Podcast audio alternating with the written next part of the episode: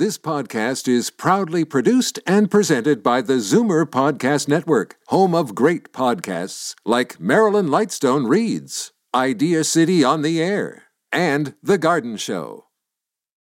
You're listening to the Zoomer Week in Review, brought to you by CARP, fighting against ageism in the workplace and the marketplace.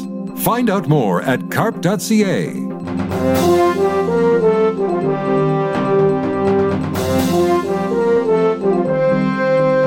Which are some artists that come to mind who are on the soundtrack of your life? The Beatles? Rolling Stones? Guess who? Carole King, Smokey Robinson, along with just about any Motown act. Sharon Hampson? Hard for anyone who grew up in the 80s to forget her. One third of Sharon, Lois, and Bram. Sharon and Bram Morrison continued carrying on the legacy after Lois Lilienstein passed away in 2015. Not only are they celebrating the 45th anniversary of their first album, they've just released the third children's book based on another of their popular songs, Peanut Butter and Jelly, both of which Sharon was more than happy to talk about. You and Bram have just released your third children's book based on one of your popular songs, Peanut Butter and Jelly, a story by Randi, your daughter. Big pat in the back there for you. Hear, hear. She's done a wonderful job. She's actually written the extension of all three books. Uh, the songs are long, not long enough to be books, so we say they would have been a pamphlet rather than a book if she hadn't extended the story. And it started with Skinamarink, and then One Elephant went out to play, and now with Peanut Butter. And in this book, she's created a community kitchen where folks from the neighbor come, neighborhood come in to make peanut butter and jelly sandwiches, and they discover the ingredients are missing. So they go on an adventure to find the ingredients. And Qin Leng, who has been the illustrator of all three books, makes the adventure spectacular with her wonderful illustrations. Why this book now? Any particular uh, reason? When you're looking for a, a, a book idea, it should be one of the songs that people are familiar with, something that they really know from Sharon, Lois, and Bram. And that's what we've done in the past with Skinamarink and One Elephant. And I think that peanut butter is is of the same category. They know it, they love it, it's fun, got great actions, and there's a cute backstory to it, which is that many years ago, like I think it was maybe the second year of of our career, Bram was singing with a group of children in a in a classroom, which is something that each of us used to do lo those many years ago. And he was with a group of kids, grade five, I think. And when he was finished teaching them and singing, teaching songs and singing with them and all of that, they said, "We've got a song we'd like to teach you." And they sang "Peanut Butter." And he said, Wow, that's a great song. Sing it again. And then he came back to Lois and me and said, Listen to this. And we said, oh, that's got to go on a record. And we've been doing it ever since. It's a terrific song. It's a lot of fun. It's easy to sing. It's fun to do. And it, and with the extended story, it's, I think it's perfect. Over the years, writing the songs, how did the three of you decide what you would sing? What was a song that would resonate with your audience? Well, first of all, we never wrote any songs. We are not songwriters. We are collectors and we're pretty darn good collectors because we, we know a lot of music. We've, we've been exposed to a lot of music and we choose songs firstly that we like. We're not going to sing or record or perform a song that we don't like. So it starts with a it's got to appeal to us. And a lot of the a lot of the songs, I mean, Bram and I come out of the folky tradition, so a lot of them are folk songs and have stood the test of time. They've been around for a long, long time. Bram likes to say we're not trendy. We never chose trendy songs. We chose songs that had a, had had a long life and would continue to have a long life. And Lois was a great you know, the American Songbook and pop tunes, old pop standards. She loved all of that and brought, she loved the folk songs as well, but she brought that category to us. So there was a, a multitude of songs out there that we could draw on, and that's what we've done over the years. Did you bat a thousand when it came to whatever you picked resonated and uh, was good, or were there any that uh, maybe got a bit of a a lukewarm? It's hard to think any of them did get a lukewarm response. You know, some songs are great on a record, but will not work in a concert, and we we learn that mm-hmm. um, because you know kids audience have different needs in a concert. Something that's on a record that they may not take a cotton to right away, over time becomes familiar to them, and you never know. You know, when a kid expresses, "This is my favorite," it often comes as a surprise to us because, you know, we like the song obviously, but we didn't know that that would be one that a, a child would select as a favorite. So, you know, there, there haven't. I can't think of anything that we would would say. Oh, I wish we hadn't recorded that. I I don't have any memory like that. I, you know, some are more successful than others, but that doesn't mean that that means that you know on a stage they work and maybe wouldn't another one wouldn't work on a stage, but it doesn't have to. We don't put everything on a stage.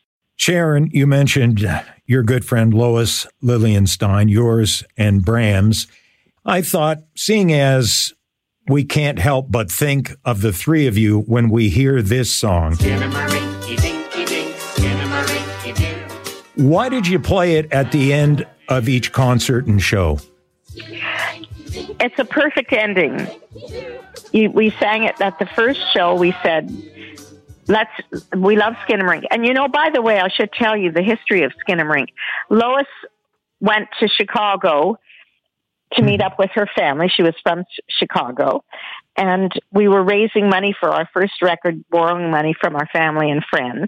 And she went to her family in Chicago, and while she was there, she said to her young cousin Lisa, "Have you do you know any new good songs? Not necessarily new, but any good songs. And Lisa said, Oh, how about this? And she sang her Skinner Skinamarink.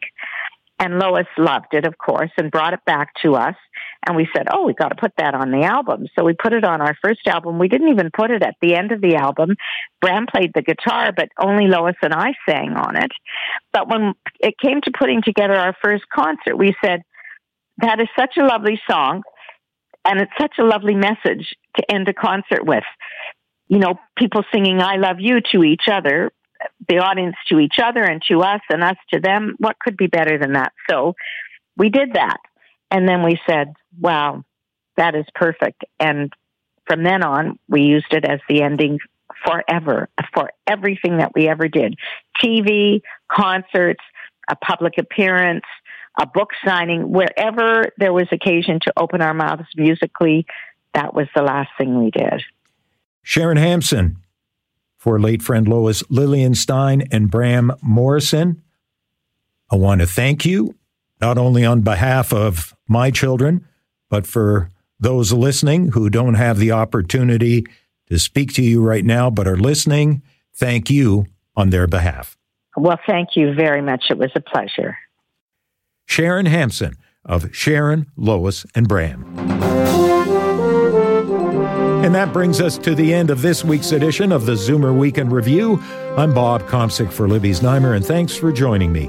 Be sure to come back next week to stay up to date with all things Zoomer worldwide. Zoomer Week in Review is produced by Zeev Huddy and Paul Thomas. Technical producer, Justin Eacock. Executive producer, Moses Znaimer.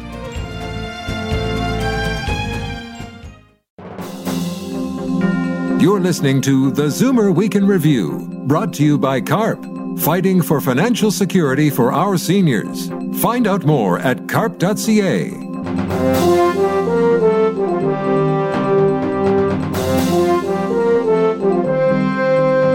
Good afternoon. Welcome to the Zoomer Week in Review, all things Zoomer worldwide. I'm Bob Komsic for Libby's Znaimer. Think you know when you're going to retire? Think again. Quite shocking that only 55% of people think they're going to know when their retirement date is a year in advance, but only 39% of those, that's actually the case. And the troubling thing is that 16% of those have no warning at all. So they get dumped into retirement. Retirement coach Mariella Hoy will have some tips later. And Sharon, Lois, and Bram fans finally get to learn the story behind Skinamarink. I should tell you the history of Skinamarink. Lois went to Chicago to hmm. meet up with her family. She was from Chicago. And while she was there, she said to her young cousin Lisa, The rest will just have to wait. But first, here are your Zoomer headlines from around the world. As research on how to detect Alzheimer's early is still ongoing, researchers stateside have found that a simple wearable headband to measure the brain's electrical activity effectively detected patterns that may indicate presence of the disease. They wanted to look at a method that might help with early detection when there are none to few symptoms. 200 older patients wore the devices on their foreheads during sleep for at least three nights. Researchers were able to identify distinct brainwave pattern features that correlated with other indicators of Alzheimer's. Before any clinical trials, experts say the study should be further replicated and proposed mechanisms investigated deeper. So few tourists are coming to the Hawaiian island of Maui after recent wildfires that restaurants and tour companies are laying off workers as unemployment there soars. State tourism officials initially urged travelers to stay away, but now want them to return as long as they don't go anywhere near the burn zone and surrounding area. They say respectful travelers can help Maui recover from the tragedy Nearly 8,000 filed for unemployment on Maui during the last three weeks of August, compared with around 300 a year ago. Who's that singing? As fall migration arrives, apps that ID birds by sound have taken off. For many bird watchers, novices, and experts alike, this fall's migration will have a soundtrack. Merlin from the Cornell Lab of Ornithology is just one popular and free app that can identify birds simply by their sound. Birding's popularity soared during COVID when people were eager to get outdoors. Merlin's popularity grew, but Cornell numbers show it grew even more when the Sound ID feature was added a couple of years ago. More than 7 million worldwide now use that app. Similar popular apps include Chirpomatic, Picturebird, and Smartbird. From fans of our feathered friends to those of Queen, frontman Freddie Mercury's Victorian style silver snake bangle he wore with an ivory satin catsuit in the Bohemian Rhapsody video has sold for the highest price ever paid for a piece of jewelry owned by a rock star.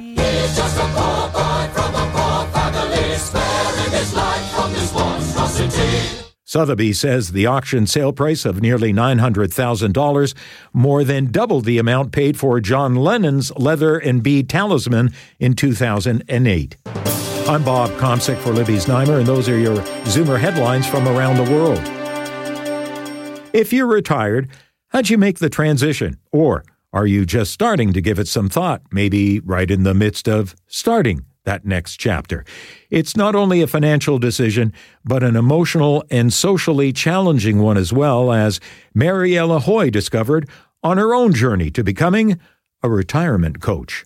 I think you could say that I was rather a late bloomer. I had done a lot of work with IBM and public health. I'd gotten an MBA. I'd gone through enjoying what I was doing. But then when I was 50, I discovered there was such a thing as a coach I trained and spent over a decade working with people who were trying to figure out what they wanted in their lives. Many boomers, zoomers, if you will, with Zip, think they know when they're going to step out of the, the fast lane and approach retirement. But they don't always have that choice, do they? No, it's quite shocking that only 55% of people think they're going to know when their retirement date is a year in advance, but only 39% of those, that's actually the case. And the troubling thing is that only 16% of those have no warning at all. So this, they get dumped into retirement without a chance to prepare, whether it be phased retirement or not. What are some other issues again, potential retirees, if their mind is going there, do they face? It's a it's a striking time. Uh, as I find what people they're fine about retirement, they're excited, but as they get closer to the date, uh, they get quite worried Um, and there are some pretty scary abysses that they have to cross. Like one woman was uh, like a social secretary for her very prominent husband. And when he retired, she was just devastated. Her career was over. Uh, met another person, high level, high performing person who had never done anything but their own career. They were wrapped up in their identity in that career, but they wanted to leave. And there was another man who was moving to a new community in retirement, had no spouse, no friends, no hobbies. Uh, you know, that's a big abyss to cross. You know, there's a lot wrapped up in identity and um, how you were respected at work and how you have to create a new way of finding meaning in in your retirement. Are there some pre-retirement warning signs that uh, we should be looking out for? Those that are who are thinking about it. Well, in particularly if you've only worn one hat in the last few years and you have no other activities, you know, there are building blocks you can put in place for retirement. And if they aren't in place, uh, it, it, you might have a great honeymoon in retirement, but then afterwards you're going to perhaps feel quite lost, um, stressed even. I knew one person who took a stress management course because she it was hard for her to transition and to figure out what it was that really um, brought that deep satisfaction that her work had brought. So, what are some of these building blocks? Let's touch on those. There's a bunch of building blocks for happiness, but I chose to focus on three uh, purpose, having a sense of purpose, passion, or that sense of being in the zone, finding activities where you really are um, immersed in what you're doing, and people, building um, relationship with uh, three to five people, having a community of people that um, are have the same values as you, having friends that you can go on vacations with, and that sort of thing. You would think normally that would be your closest friend, spouse, partner, but might not be, right? Well, you know, the uh, Surgeon General of the United States wrote really a nice article about loneliness and isolation and how you can have a best friend or an intimate partner, but you can still be lonely and isolated because you don't have, he called it relational intimacy with, with a group of friends or if you didn't have a, a collective of people.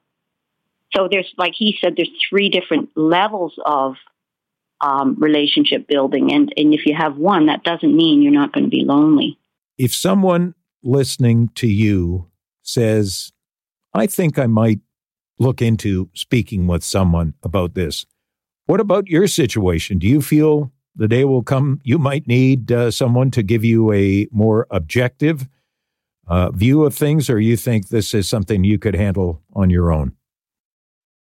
You know, that's a good question. I I think it never hurts to talk to somebody, even if all they do is listen.